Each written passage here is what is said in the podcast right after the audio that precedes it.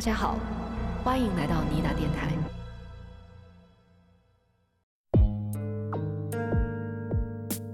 那这些护林员他们就决定马上得破锁而入了。我觉得解释不了，结果你现在又说钱没有被偷，对这好奇怪。这就是我说警察发现很奇怪的地方。警方其实根本就没有办法找到关于凶手的蛛丝马迹。不过呢，警方却达成了一个统一的认知。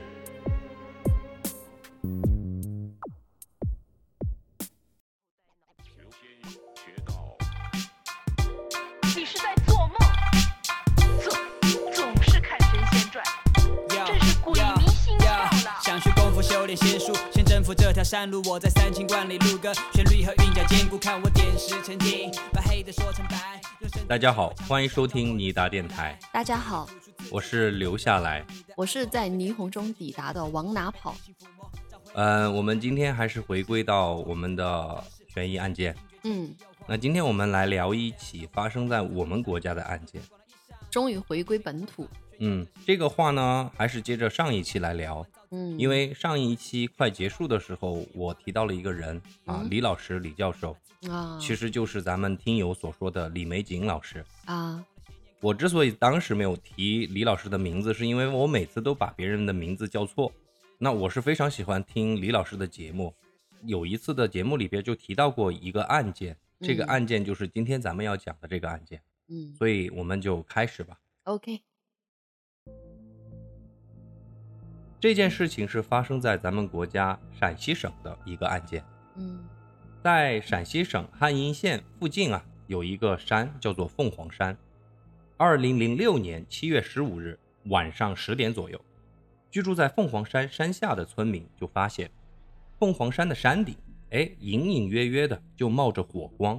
哦，这几位村民啊，发现这个火光之后，并没有按照我们的习惯，说是拿起手机，遇到火情就拨打幺幺九，而他们呢，是第一时间想到的是赶紧去找到当地的护林员。嗯他们就向这个护林员报告啊，说他们在山上似乎发现了着火的迹象。那几名护林员呢，随即就跟着这几名村民来到了山下的某处，哎，就这么往山上一望，他们的确发现山上的某个地方，确实能够很清楚的看到有火光在摇曳晃动。但是这几名护林员，哎，观察了一阵之后，并没有选择马上上山，而是盘算了一下，说咱们第二天一大早再上去查看。啊，为什么呢？其实这一点哈，我看到这个案件的过程之中也有点费解。你想啊，山上如果一旦着火，你搞不好风一吹就会变成森林大火。对呀、因为我们四川的西昌曾经就发生过重大的森林火灾嘛，对，当时就是还有十九名消防员都牺牲了生命，所以我觉得听到这个森林中有火光摇曳，却不去看，我觉得就有点疑惑啊，这个嗯操作有点迷。所以我对于这个地方是有点费解。那我就查了一下当年的一些报道和一些资料。嗯这些报道就说啊，当时护林员看到山顶的火光，其实他们发现火势并不大，而且是属于那种马上就会自然熄灭的状态，哦而且火光明显不是来自于树木或者树林，而是来自于山顶上的一座道观。哦，山顶上还有一座道观。哎，对了，那确实，凤凰山上有一座道观，这个道观啊叫做铁瓦殿。哦，那整个道观都是用石块构建而成的，嗯主殿用铸制的千斤铁瓦来覆盖，所以因此得名叫做铁瓦殿。哦而这个道观的原名其实叫做离尘寺，离开尘间的那个寺庙的意思。哦修建于明代的万历年间，位于海拔二千一百二十八米的这个凤凰山。哦，那还是一个古观哦。嗯，啊，那么高的地方确实可以称得上是脱离凡尘哈，怪不得叫离尘寺。常年哈，这个观里就住着六名修行的道士，哦，所以常有当地的居民上山来叩拜烧香。恰巧啊，最近几天又是当地的庙会，因此道士们极有可能是在观里开坛做法。所以也就是说，这也一定程度上可以解释当天晚上山下的这些护林员和村民虽然可以看到火势，但想必观里的道士他们自己就可能搞定这些火灾的情况。哦，当然，晚上十点多，道观里面有火光，哪怕就是开坛做法，也得当心火烛，是吧？天干物燥，小心火烛。对，所以护林员就还是决定说，那么我们第二天再上山查看一下吧，也给各位大师提个醒。对，要小心火烛嘛。于是时间就来到了第二天早上，嗯六名护林员备齐了一些灭火的装备，就这么上山了。嗯，赶到山顶的时候，就发现道观的外侧森林哈，没有任何被燃烧过的痕迹，嗯，火光的确是出自于道观之中。几位就来到了道观的门前，石砌的道观正门口写着三个字“铁瓦殿”。那既然是道观中有火光，那么几名护林员就决定说，我们得赶紧进入到道观中嗯去一探究竟，确认一下有没有伤亡和财物的损失。对，但奇怪就奇怪在，这个铁瓦店的门口居然上了一把锁。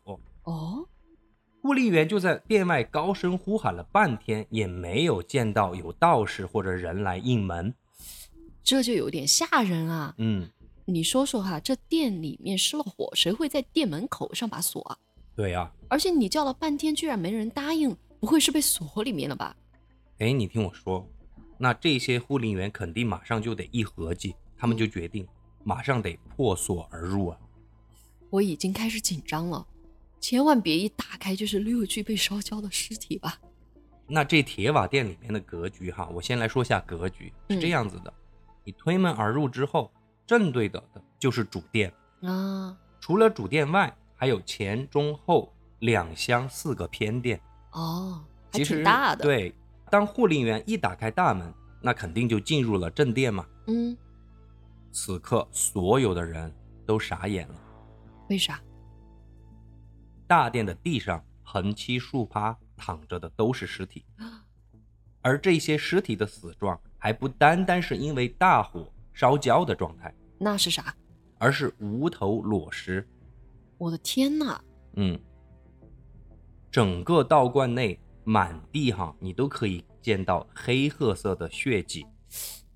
你这个大火如果是火灾烧的话，怎么会有血迹呢？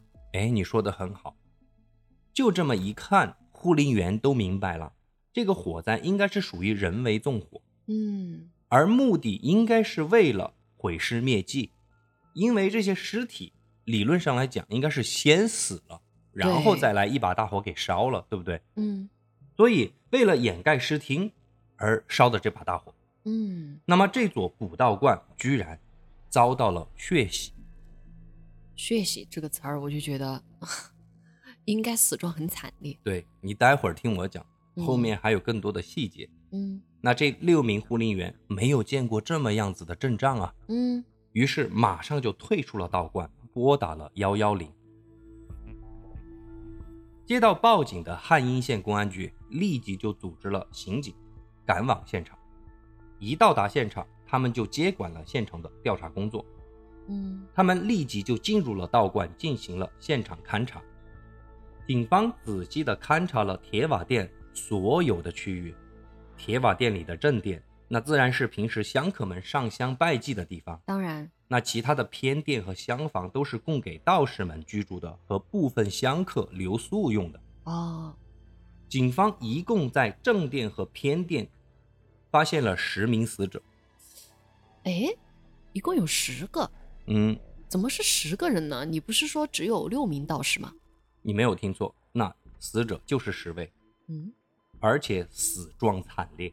这个死状惨烈的程度哈，我之后再给大家描述。那首先我来回答一下你的疑惑，就是这十位到底是谁？嗯，经过当地的村民的辨认，其中的六名就是这个铁瓦店的道士，哦，另外还有四名是谁？这四名就是平时来道观上香的本村或者外村的香客。啊，香客都死在这儿了。嗯，死者最小的年龄只有十二岁，最大的年龄大概是六十三岁左右。哎，这就有点无差别杀人了哈。对，那接下来我来给大家讲一讲这十位死者的死状。这个我之前也说过，非常的惨绝人寰。我嗯先建议大家做一个心理建设，嗯，呃，比方说你在吃东西的时候就暂时别吃了。好吧，啊又是很恶心的场面。那我就讲三个最重要的方面哈，多的都不讲了。首先，警方对这十名死者的尸体就开始进行了初步的验尸。嗯这十名死者中有九名哈，记住九名是被锐器所杀，而且是一刀致命，命中要害。不过，警方在现场搜了一个遍，却没有发现凶器。这是第一个，嗯，还比较温柔。但是我想说的就是我的疑惑就是九名被瑞奇所杀，你特别强调了这一个九名，嗯我，估计还有一名，那个肯定是给大家重点介绍的。嗯那第二点哈，警方还发现了一个算是十分奇怪的现象啊，哦就是说，其中的七具尸体被发现的时候，我刚刚讲了是全身赤裸的状态，对，裸尸嘛，嗯，是裸尸。在三名还穿着衣服的死者的他们的身上，警方还发现了一千四百多块钱，啊，还有手机等等一些财物。那这些都没有被凶手拿走，嗯，我觉得这个有点奇怪，嗯，就是因为你刚刚说就是死者有十二岁的，然后大的年龄的大概有六十三岁，是吧？嗯？对，然后我就说是无差别杀人嘛，然后我就想着谁会跑到道观里面去无差别杀人呢？我就以为是你知道，就强盗哦，可能进去偷钱，然后就把大家都杀了，要不然的话，我觉得解释不了。结果嗯你现在又说钱没有被偷，对就好奇怪这就是我说警察发现很奇怪的地方。嗯那还有一个奇怪的地方，啊！就是我们都知道寺庙道观里边都有那种功德箱，哎，对，是吧？这里面一般都是香客们捐献的钱，而功德箱里面的钱，警察发现也没有被盗走。那么很明显，就是你说的，凶手不是为了图财而害命，对吧？嗯那最后一点哈，也就是最重要的一点，我刚刚也提到了，十名死者里面的九名是被锐器所杀，那么还剩下一具尸体，它是什么情况呢？这具尸体的情况非常的特殊。嗯，那我们也先说，这一位死者其实就是这个道观的住持，哦，叫做熊万成，熊道长。嗯他的尸体被发现的时候，面部应该是被那种斧子劈了或者剁了五六刀，哦，好惨啊！嗯，并且一只眼珠已经没有了，天哪，这个确实太惨了脚上被挖了三块肉，啊！而这三块肉随后在道观的两个房间内被找到。最为令人感到胆寒的是，熊万成熊道长的心脏其实是被挖了出来，而这个心脏警察找了半天都没有发现出现在这个道观的房间之中。这个就有点奇怪了哈，嗯让我想起了之前我们讲过一个案件，就是挖心案嘛。嗯，难道这又就是一个又是一个挖心的变态？除此之外的话，你说他其他尸体的死状哈，其实我说实话，在听了上次的那个，呃，我们盘过一个案件嘛，就是发生在美国的，嗯，就是什么凶手的这个歌声，就是他哦录了一盘磁带那个，在那之后，我就觉得其他的死状我已经有 心理准备了。哦，等于这个还好哈，在你嗯，这儿这个这个在这儿我还能就是没有超过我的预期吧。好，那么警方看到这些尸体的状况，就感到非常的奇怪。难道凶手是有什么特殊的癖好吗？就像你说的，杀人挖心。在之后对道观的勘查中，警察就来到了一处偏殿。嗯，那这处偏殿不是供人睡觉的卧室或者嗯厢房，而是道观里边所用的厨房。哦，而厨房里边传出了阵阵的肉香。原来厨房中还摆着一盘炒肉丝儿，我不知道道士可不可以吃肉。可以可以，道士还可以结婚呢，哦。这个要看你就是信奉的那个教是什么。好，咱们说回来哈，嗯。就这个厢房是个厨房，厨房的正中间的灶台上摆着一盘肉丝儿，嗯，而且准确来说，这个肉丝儿应该是吃了一半的肉丝儿，就摆在那儿。讲真的哈，每次你讲的这个案件里面出现食物的时候，我都感觉不好。我估计这肉丝儿也没啥好。警察跟你一样，觉得这个画面来到了这个肉丝儿，就感觉有点奇怪了。嗯于是观察了一下这盘菜，嗯那凑近这么一看，这个盘子里边儿可不仅仅只有肉丝儿，那有啥青椒啊？不是哈，嗯这东西哈，据说当时参与现场勘探有一名实习法医，嗯这个法医来到厨房，看到这盘菜里边的这个东西的时候，当场啊就给吓晕过去了。哦那这玩意儿是什么呢？我就不卖关子了哈，嗯，竟然是一个人的眼珠。天哪，我真吐了！我想起你刚刚不是说那个熊道长吗？他他的那个眼眼珠不是没找到吗？原来在这儿，嗯在这儿等着呢。对，而且这摆盘啥意思啊？汉尼拔呀，这是？对啊，所以这盘肉丝不简单啊。嗯那警方一检验，才发现嗯啊，还有一个发现，嗯这哪是肉丝儿啊？是啥？这是熊道长的心被凶手摘出来了吗？啊啊！给他切成了丝儿，炒熟了，所以找不到心脏。哎呀，我真的 好无语，这个是真的有点恶心了。所以刚刚我说的那盘不是肉丝儿，是心丝儿。呃，道长的眼珠被挖了一颗出来，此刻就放在这个盘子里边，你自己去想象哈。哎呀，这凶手还是人吗？这？那最后，警方在这个铁瓦店的神像前面，还发现了疑似凶手留下的两行血字，嗯我给你读一读：嗯，古先帝不淫乱，违者杀。古先帝不淫乱，嗯违者杀。嗯，就是说他觉得这个里面有淫乱的现象，所以他才杀了这些人。理论上来说是这个感觉，因为后面还有一句话没有写完，就是不知道啊他在写什么，里边的字眼也大概出现了什么奸夫淫妇这种字眼在里边。啊，道观不简单呐、这个道观。对，所以你觉得哈，通过这些字眼，我们就不用说实体的状态哈，就嗯凭这两个字，这些字，你觉得可能是一个什么事情？说实话，我还真猜不出来。但是关键是，你说这个古先帝不淫乱哈，还有什么？你说这个奸夫淫妇这些东西，就让我想到，哎，但是我觉得我这样说有点侮辱人家道教啊，或者怎样。嗯，就因为之前小的时候，你看那个《少年包青天》嘛，嗯我知道你肯定要说那嗯个，嗯嗯，就里面有一集不就是有一个寺庙嘛，嗯，然后结果那些和尚，你知道，就都是他的儿子，是吧？对对对，然后就拐卖呃妇女，然后囚禁在下面，怎么怎么着？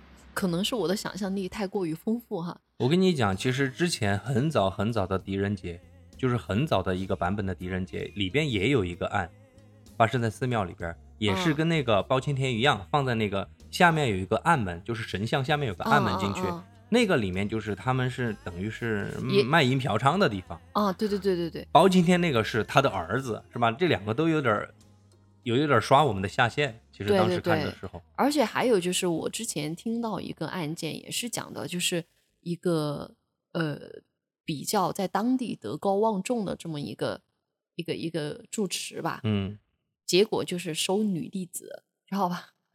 台湾的那个，对对对对对对，所以我就觉得说，是不是这么一回事儿？就关键你说这道长哈死那么惨，我就感觉这个凶手好像就特别跟他过不去，是不是？就是哎，其实挂羊头卖狗肉，这当然这是我的瞎猜我们，我只能说的瞎猜，在我的瞎猜此时，此刻的瞎哎猜哈。哎，对对对，因为九个人一刀毙命，说明就干净利落嘛。你这嗯个道长被剁成这个样子，那嗯肯定是肯定冲着肯定就是冲着你来的嘛，对不对？对啊，那好嘛，我们接着来听哈。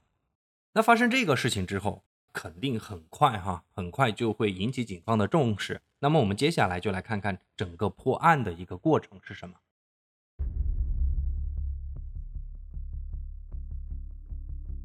零六年的时候，我其实记得那个时候是咱们国家刚刚开始在很多公共场所安装这个监控天眼的时候，嗯对不对？嗯城里边儿，说实话，只有那些人流量比较大的，什么车站啊、机场啊、商场啊这些，才有那种监控系统。嗯而坐落在凤凰山的一座普普通通的这个道观，肯定是没有任何监控系统的。七月十五日的晚上，这个道观里边究竟发生了什么？仅仅根据现场所勘探出来的这些细节，警方其实根本就没有办法找到关于凶手的蛛丝马迹。嗯不过呢，警方却达成了一个统一的认知，其实就是我们刚刚说的，就他们觉得这个凶手一定不是图财害命，既然不是为了钱，那么很有可能就是和道观里的某一个人有血海深仇。或者就是我刚猜的，就说这个道观觉得这个道观不干净、嗯啊，今天得为民除害。那么七月十六日天一亮，负责走访调查的民警就开始了嫌疑人的走访和排查工作。既然是七月十五日道观出现了火光，那么在当天去过道观的人就成为了优先排查对象。对，经过走访，警方确实是找到了几位十五日出现在道观附近的村民。哦，当警方盘问到这几位村民的时候，他们都不约而同地提到了同样一件非常反常的事情。什么事？他们说，其实道观一年四季都是处于开门的状态，嗯而十五日的这天居然整天都是紧闭大门。这几位村民都反映说，这其实还是他们第一次遇到这种情况。这也就是说，这之前就出问题了。嗯，对。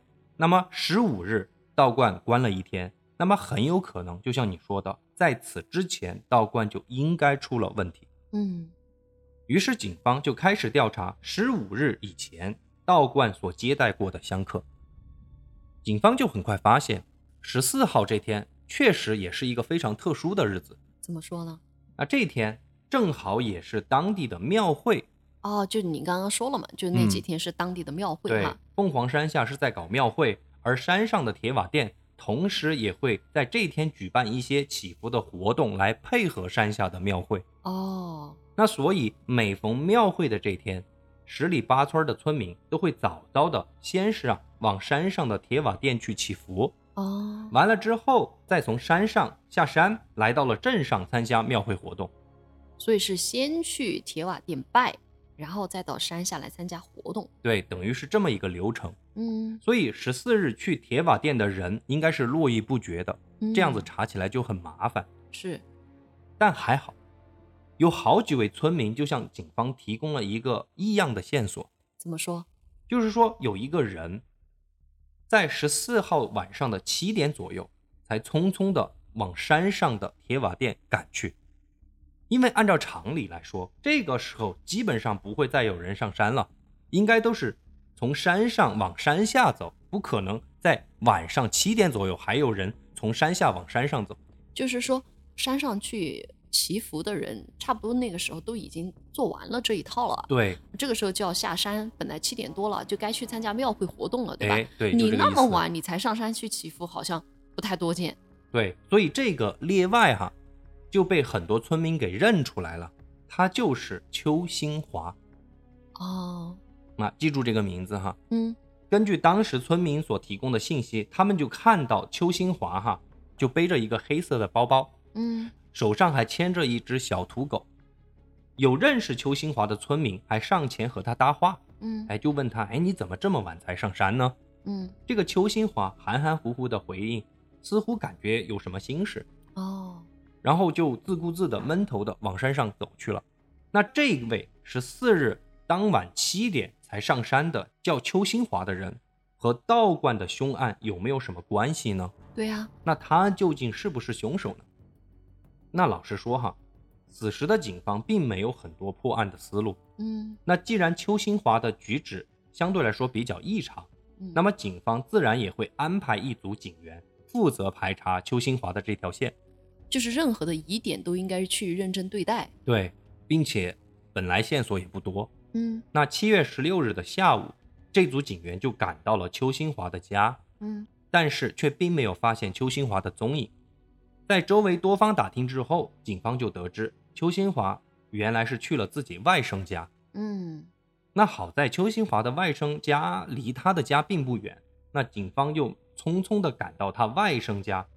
邱新华的外甥却对警方说：“我的舅舅啊，昨天已经走了，说是去汉江北岸的一个朋友的家里去玩。”哦，那警方又急忙赶往下一个目的地。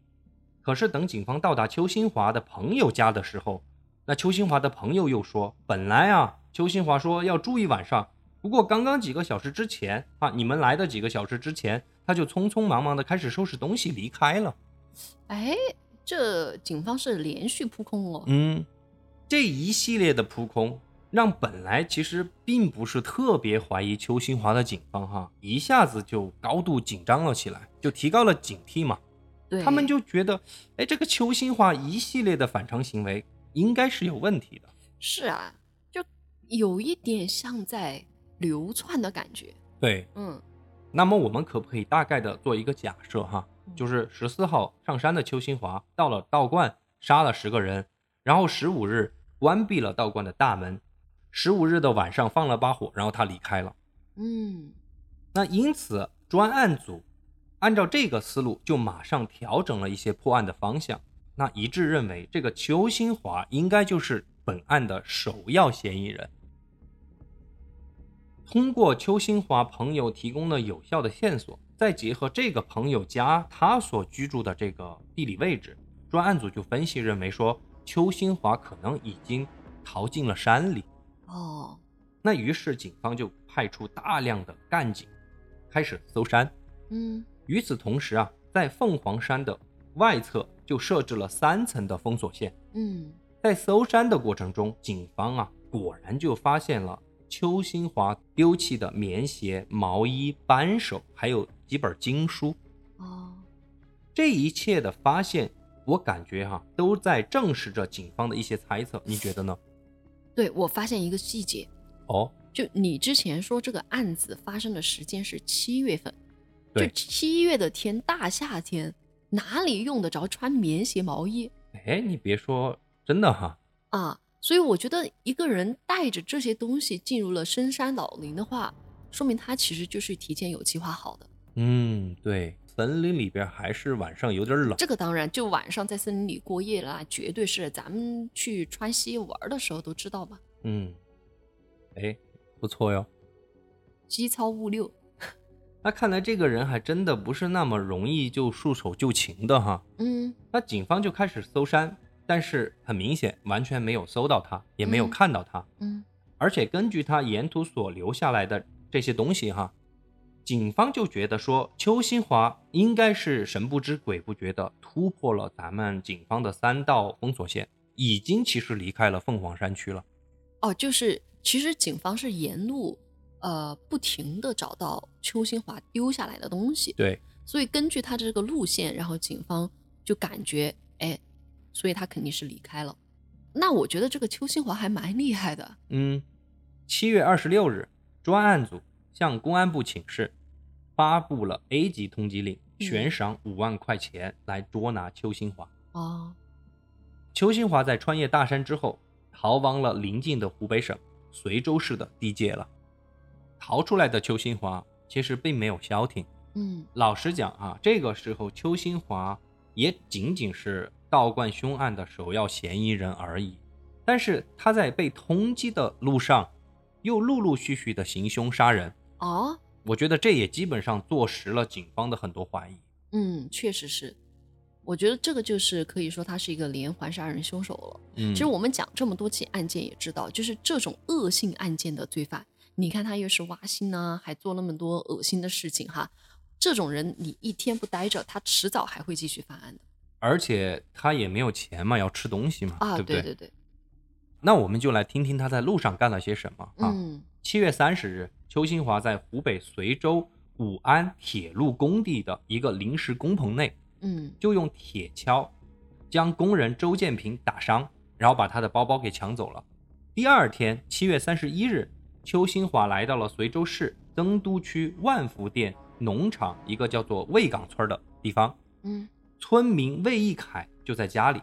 那邱新华就自称自己刚刚被抢劫了，嗯而好心的魏一凯这位村民啊，就收留了这位自称被抢劫的人，嗯而魏家人还给他准备吃喝。没想到的是，邱新华居然恩将仇报，砍死了魏一凯，又砍伤了魏一凯的妻子和女儿，抢走了一千三百零两块现金之后，就再次逃亡了。哎，这个我觉得基本坐实了，他就是那个杀人凶手了。又逃亡了十来天之后，八月十一日，公安部就把悬赏的金额涨到了十万块。啊，啊，警方是打算布下天罗地网，发动人民群众去抓捕这个邱新华。嗯我后来翻看了一下邱新华逃窜的这个路线，嗯结合当地的这个地图啊，当地的地形图，从空中俯瞰下去哈，邱新华所逃窜的这个区域其实是一片山林。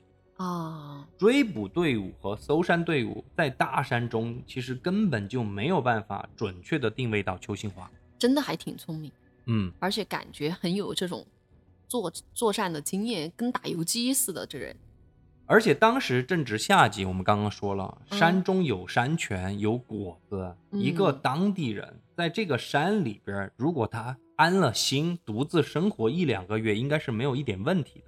嗯所以连续一个多月，警方都没有发现他的踪迹，唯一有几次他露出了行踪，也都是因为他主动下山和当地人接触，可能是要去抢点东西或者买点东西之类的哈。嗯警方才接到了这个报警。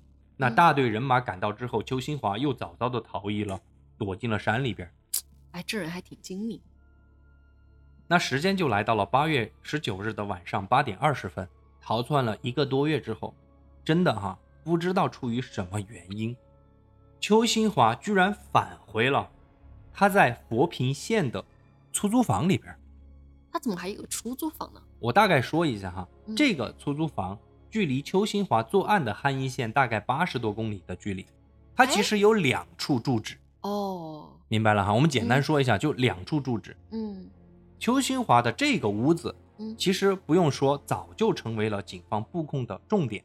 嗯所以，当他刚刚敲门的时候，当场就被四位便衣警察当场擒获。嗯不过这里还出现了一个小插曲，据说看到警方抓捕邱新华的时候，他的家属啊情绪还十分的激动，一拥而上，一边哭叫，还一边撕扯几名便衣干警，试图阻止他们对邱新华的抓捕行动。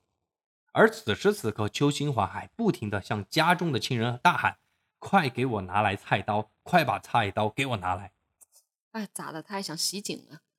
邱新华虽然奋力反抗，猛力地咬住了其中一位叫做李飞的警察的这个胳膊啊，不过嗯这些无谓的抵抗，最后随着后续大部队的到来就不值一提了嘛。嗯邱新华被抓住了，那么接下来我们就想要搞清楚他为什么要残忍的杀害铁瓦店道观这十个人，他的嗯作案动机和原因究竟是什么呢？对啊。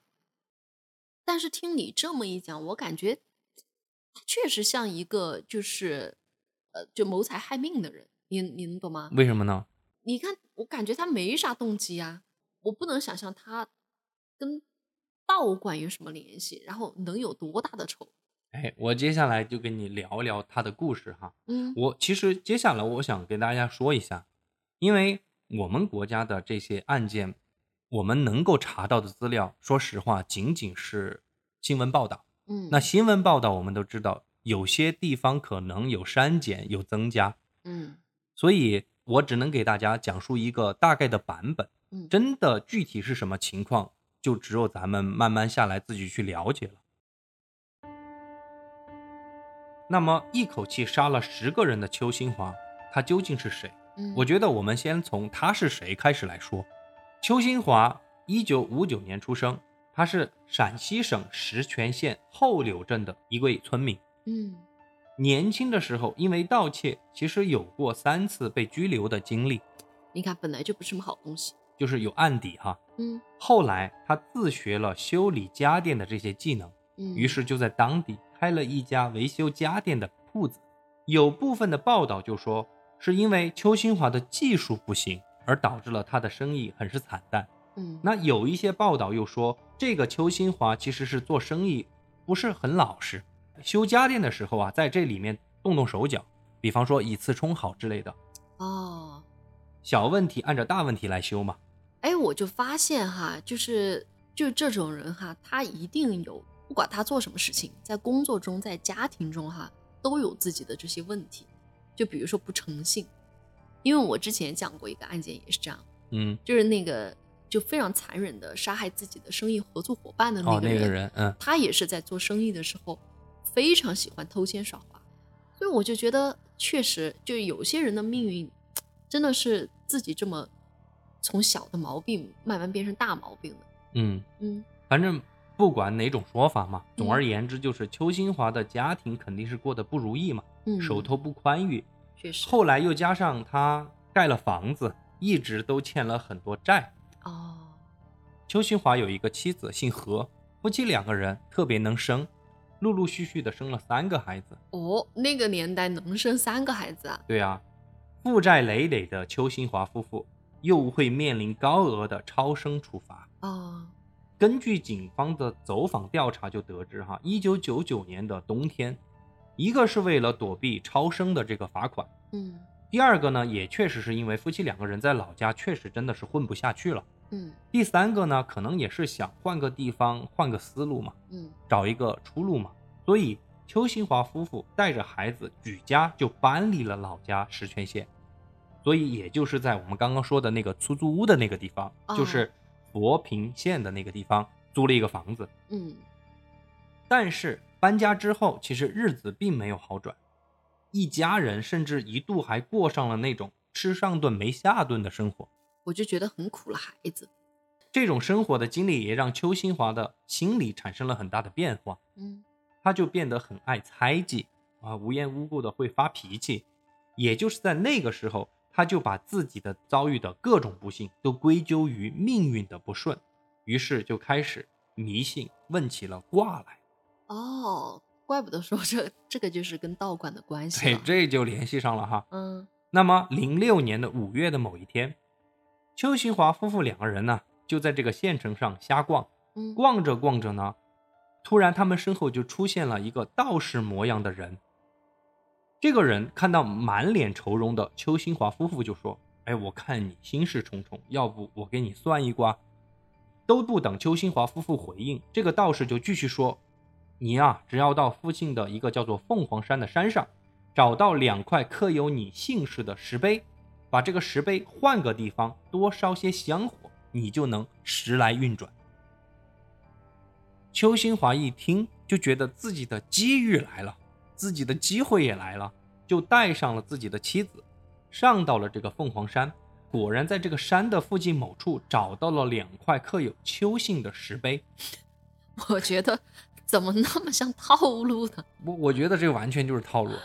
肯定是那个道士，我估计应该就是那个铁瓦店的人，是不是哈、我猜测，不是你想啊，这个道理，这个东西就是他肯定来问你啊，就满街大家都是开开心心的，你在那儿愁容满面的，一看就是知道你过得不好，你肯定这个道士肯定找过得不好的人呐、但是有没有这么一个可能，就是、嗯其实这些道士应该是都认识这些村里的啊或者县里的人，嗯哪个过得好，哪个过得不好都知道，因为算命啊或者有些把戏啊，这些都是这种嘛，是吧？嗯你先去嗯了解别人，然后你再假模假样的跟他说，我给你算一卦。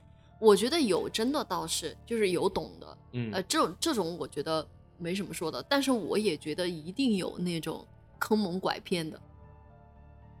于是哈，找到这个石碑的邱新华，那迫不及待的就把这两个石碑搬到了铁瓦店的某处的露台上，并且带着妻子到铁瓦店去烧香跪拜。嗯但他搬动石碑的这个行为啊，遭到了观里的其他道士的阻拦。嗯为什么呢？道士想让他把这个石碑还原到原处去，否则就不允许他留宿。而邱新华和道士们就发生了争吵。那邱新华就觉得这些道士是挡着他转运的这个机会。哎，你讲到这儿也觉得有点奇怪了哈。嗯，就明明这些道士不是已经把他弄来了吗？已经在这个罐里烧了香，干嘛又不让他搬啊？后来我看到一个报道，就是说这个石碑其实，比方说是放到了这个铁瓦店的一个墙角处，嗯他是想把这个石碑放到这个铁瓦店的顶棚去。那个人不是跟他说换一个地方你就时来运转吗？嗯，他就觉得放到那个屋顶去那就好了才的地方对不对？好，哦所以就这个意思，所以他们就开始吵架了嘛。嗯看着邱新华和这个道士们在吵架，甚至都要打起来了。邱新华的妻子就恳求这些道士，就说：“求求你们了。”于是这个道长熊道长哈，这个住持熊道长才勉勉强强答应了他们这个要求，把这两个石碑放到了这个铁瓦店的屋顶上去。哦，我个人觉得，可能也是这个时候，邱新华的这种嫉妒心，哈，就刚刚你说的那种扭曲的心理，就开始去怀疑他的妻子和道长的关系不一般。哦，有了这两个石碑，在邱新华的心中，本来这种百无聊赖、毫无希望的生活，就又充满了干劲。嗯，所以六月十八日到七月二日这期间，邱新华与妻子就先后多次来到了这个铁瓦店的道观进行抽签和还愿。那，不过啊，就在一次上山还愿的时候，邱新华就意外发现，本应该放在铁瓦店这个顶棚露台的这个石碑啊，嗯，怎么居然被道士们放到了这个铁瓦店的前面做了一个踏板使用？就是当门板是吧？门店，对，当门店使用，哦就每个人都会踩一脚的那个地方，谁看了都会生气嘛，对不对？嗯，所以邱新华那么在意的，就非常的生气，于是就亲自动手又去搬这两块石碑，又打算把它移到原来的那个地方去。但是这个行为肯定又一次遭到了道士们的制止和咒骂，嗯双方又开始进行了争执，甚至动手了。在这个争执过程之中，邱新华就觉得这个道观的熊万成，他还是有调戏他妻子的行为。啊，我觉得可能就是因为他妻子在可能在劝阻他，他就觉得这样子好好像很不爽。我估计哈，哦，我懂，我懂那个意思，你懂这个感觉吧？嗯，就是我上去打人，你把我给掐住，但是这确实本来是我的意思，它本来是正常。比如说，让我冷。静下来嘛，就你跟？外面发生冲突，我肯定让你不要打别人，我不会让别人不来打你，对吧？我又不能劝住别人，那可能这个邱新华本身心里就有点问题，所以他就觉得是妻子在维护别人吧，嗯大概是这个意思。邱新华自己也在交代，说自己之所以怀疑熊万成与妻子有染，就是因为他觉得每次去上香还愿的时候，这个熊万成都盯着他的妻子看。嗯那七月二日回去之后，邱新华其实就产生了想要杀人灭冠的这个想法。哦，于是七月十四日晚上七点，于是七月十四日晚上七点上山的邱新华，趁着六名道士、四名香客熟睡之际，残忍地将他们杀害了。嗯具体作案手法我之前也聊了，所以就不再重复了。咱们整个这个案件的经过就是这么一个情况。那他就杀道士就好了呀，他干嘛把香客也杀死了？后来有一个报道就说他在接受采访的时候就说，这四名香客其实就是运气不好，所以对四名香客他就是属于锐气直接一刀毙命，让他嗯们免于遭受痛苦。而邱新华主要的对象还是放在了六名道士上面，尤其哦是这个熊道长。哦，四名香客确实也是倒霉。嗯，嗯十月十九日，安康中院一审判决，毫无悬念嘛，以故意杀人罪和抢劫罪判处邱新华死刑，剥夺政治权利终身。嗯十月三十一日，那邱新华的律师以他患有精神疾病为由提出了上诉。啊，他有精神疾病吗？然而，法院认为他的罪行罪大恶极，并且是有意识的进行逃窜和躲避追捕，而且逻辑思维非常清晰，并没有反常的表现，以此来驳回了他的上诉。嗯所以，十二月二十八日，陕西高院最终判决维持一审判决，判处邱新华死刑。啊你别看我很简单的就讲完邱新华审理案件的这个过程或者结果哈，嗯，其实邱新华案之所以如此的出名，不仅仅是因为其离奇的作案动机啊、残忍的行凶过程，以及他流窜逃亡的整个过程，其实更为重要的是，此案在当时还牵扯出了一个十分重要的法律或者法治问题。嗯这个问题就是精神病司法鉴定的问题。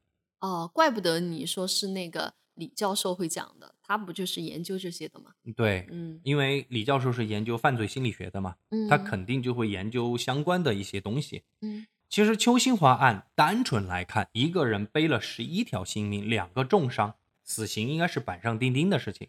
但是辩护律师却利用邱新华患有精神疾病来作为其免罪的依据，向法院进行上诉。而接到上诉的法院并没有采纳邱新华律师的请求，压根儿就没有让邱新华进行精神病鉴定，嗯你明白了吗？嗯所以很快二审就下来了，维持原判。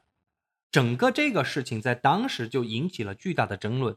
你别看现在啊、咱们看到一个恶性案件，可能有一个自然的反应，就说，哎哎，这个凶手是不是变态啊，或者是不是一个神经病啊？嗯可是，在当时，因为邱新华案，患有精神疾病的人作案，他的精神病司法鉴定可以说是第一次系统性的放到了舆论的讨论之中。哦而且此时此刻，零六年也正值我国司法程序改革的过渡时期。此案的审判，所以就在当时引起了很大的讨论。其实讨论的争议有两个地方，嗯，第一个地方就是邱新华他到底有没有神经病或者精神病？啊，对啊，你怎么鉴定他有没有精神病？说他有精神病的哈，我们先来说是他的妻子。嗯那么为了证明邱新华有精神病，他搬出来的理由是什么呢？嗯就说邱新华的外祖母家有精神病的遗传，哦，邱新华的妈妈是有精神病的，嗯，因此就建议法庭对邱新华做出精神病的司法鉴定。所以说，如果有精神病的那种家族遗传史的话，这个能不能作为一个就是罪犯有精神病的依据呢？其实这个只能说是从这个被告方他所提出来的一个想法，其实嗯后面我们知道是没有被采纳的。啊，其实这个我们能理解，就是他的妻子嘛，想要救他嘛，嗯说他有精神疾病是很正常的哈。嗯那我们来说另外一群人，就另外一群人就认为邱新华有精神疾病的人，就是一群专业的精神病专家。哦，我刚刚说了，这个案件是引起了社会的讨论的。嗯。那这些专家哈，也正是这些专家当年在这些媒体上频频的发声呼吁，他们就认为邱新华就是精神疾病，因此他们的言论其实给当时的法院造成了非常大的压力，嗯。因为其中有几位不乏是我国精神病领域研究的泰斗级人物，哦，他们就觉得邱新华杀人的手段，尤其是挖完心之后还切丝儿炒熟，这一系列是属于极其变态的行为，嗯，而且是找不到动机的。嗯所以他们就觉得这个就应该是精神病。嗯，就普通的犯罪动机没办法来解释。对，嗯但是我们都知道，法院没有采取这样的说法，嗯所以也引出了当时第二个争论的问题，就是法院为什么不让邱新华进行精神病鉴定？嗯我们刚刚说了，法院给的理由非常的直接，嗯，因为整个邱新华的作案过程以及他逃窜的过程，都体现了这个人是有预谋、有计划，头脑非常的清晰，并不存在精神不正常的现象，也就是他蓄意谋杀的人。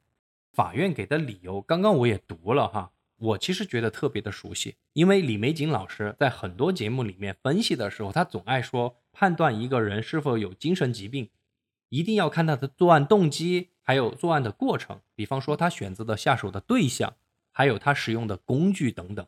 呃，我也看到一个呃说法，就是确实会有精神病患者就是有刑事犯罪的这种行为，嗯但是呃，给他们进行审判的时候，最重要的是看他们在犯案的当下有没有精神病发作。嗯而这个有没有精神病发作呢？主要就是看他在犯案的当下，他的这个杀人的行为是冲动之下，还是说非常的清醒？嗯，又看他当时的意识是不是清醒了。我记得我看过这样的一个说法。对，李玫瑾老师他的总结是说，这种是属于间歇性精神病，嗯，对不对？就是有一会儿有，有一会儿没有，对对对就是要看你在作案的时候你是有预谋的，还是无意识的，是吧？是这样。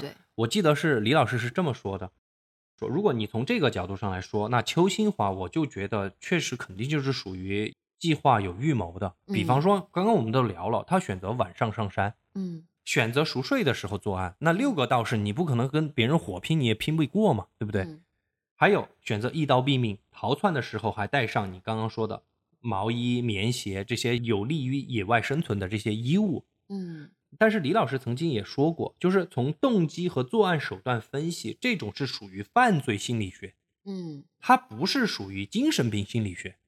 如果从精神病心理学角度去分析，精神病的犯人是非常难以界定的，就直到今天都很难以界定。所以我们也就不在这儿过多的谈论了哈。嗯不过我看到过一个北大的法学博士，他关于邱兴华案写过一篇文章，我觉得嗯这个文章的观点很有意思，我想分享给大家。提到了一个观点，就是说我们应该严格控制精神病鉴定介入司法审判，哦，弱化精神病专家的地位啊，这才是法治发展的趋势。这是他的一个观点。啊，我觉得不管对不对哈，因为我们不是专业人士，但是我能理解这个北大法学博士他说的话，嗯就是说很多案件，它一旦放到这个社会舆论的这个聚焦中心之后，案件本身可能会脱离法治的精神。你能理解我的意思吗？嗯，我知道，就是可能就是社会上，如果你把他有精神病这种东西，或者是呃，你把这个邱新华的成长的过程、社会的背景纳入到这个讨论当中，嗯，可能我们会赋予更多的人文精神。对，更多的人文属性和社会属性上去，可能我们会关心他，或者反而很多人暂时会忘记那死去的十个人，你知道吗？嗯，就是我们之前聊过一起案件，也是这种情况，就是澳洲那个公路案，对吧？嗯嗯聊来聊去，那个杀人狂，我们都感觉好像忘记了他。嗯，所以这个法学博士，我觉得他说的这一点，我是能够理解哈，能够嗯感受到的。嗯他说，把刑事案件社会学化，最大的缺点就是会让人产生一种，哎，我们社会进步的错觉，你知道吗？就是我们更讲人权了。嗯因为他又提到了一个案件哈，就是八一年美国总统里根被刺，嗯结果刺杀者就是利用了这个精神病的这个说法而免罪了。嗯所以判决结果一出来，很多社会人士就高呼啊，美国的法治很进步了。但是实际的结果是，八五年开始，美国有一半的州都开始进行修改司法程序了。嗯就是严格控制精神病的鉴定介入判决过程。所以你有没有发现，就是我们之前讲过的很多美国的案件，其实辩护律师每次哈都用精神病来做说辞，嗯基本上成功的很少。其实也就是基于美国总统这个刺杀案所带来的这个结果。所以我觉得哈，我们的节目可以从社会学的角度去复盘，去关注对对。你懂我的意思吗？对，就是我们在这儿聊，就比如说这个呃杀人凶手他的这个成长的过程有多么可怜，我觉得这个没没有问题。嗯，就因为我们就是正常的一个在进行讨论，一个社会讨论，他不会对就是正常的程序有任何的干涉，对。我觉得这个是 OK 的。